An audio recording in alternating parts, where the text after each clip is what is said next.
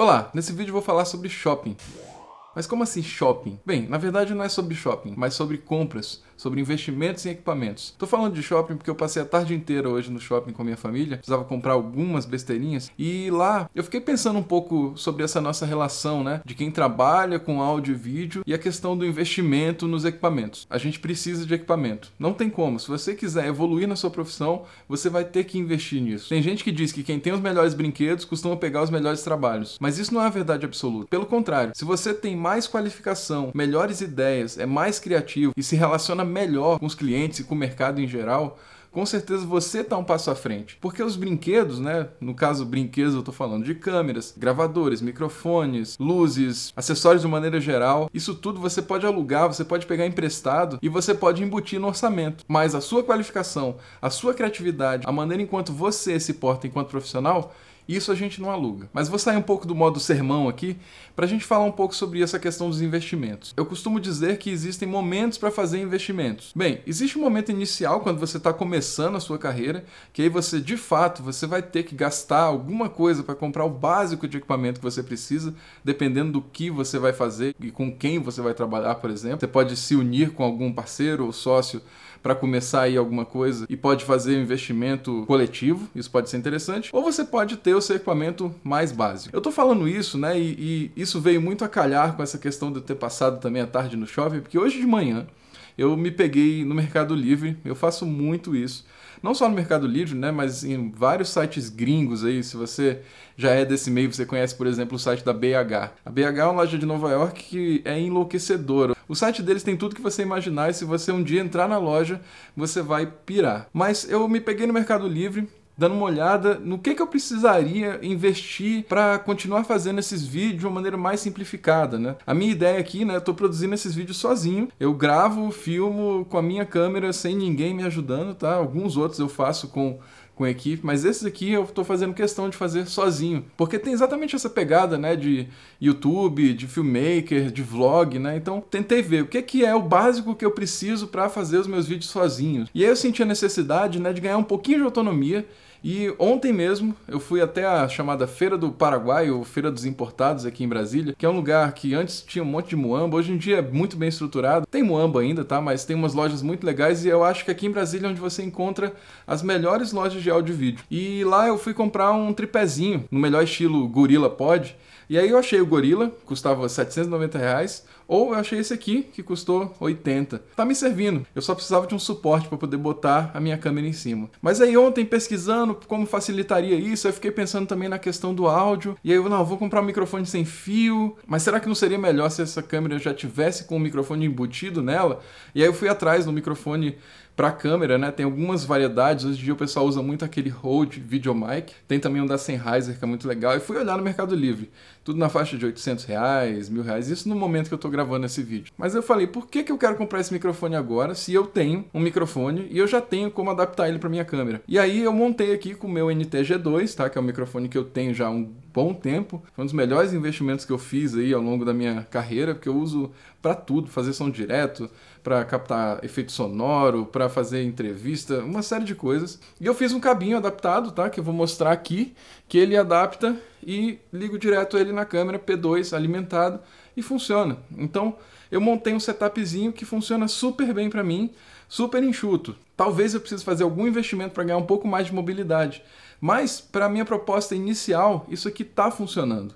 Então, é isso que eu quero falar para você você tem que seguir com a base do que você precisa, tá? Não dá para chegar sem nada também. Você não vai oferecer seus serviços de fotógrafo, de filmmaker, se você não tiver o mínimo, né, que seria uma câmera, não dá para ficar também só contando com o equipamento dos amigos. Mas a partir do momento que você tem o primeiro, você vai poder pegar um trabalho e você pode investir um pouco desse dinheiro que você fizer com esse trabalho para fazer um investimento em expandir isso, ou você, se você começou com uma câmera, você pode depois trabalhar e comprar um microfonezinho, depois você pode investir em lentes diferentes, depende também qual caminho você quer seguir, tá? Então isso aí eu depois vou falar mais sobre esse direcionamento de profissão.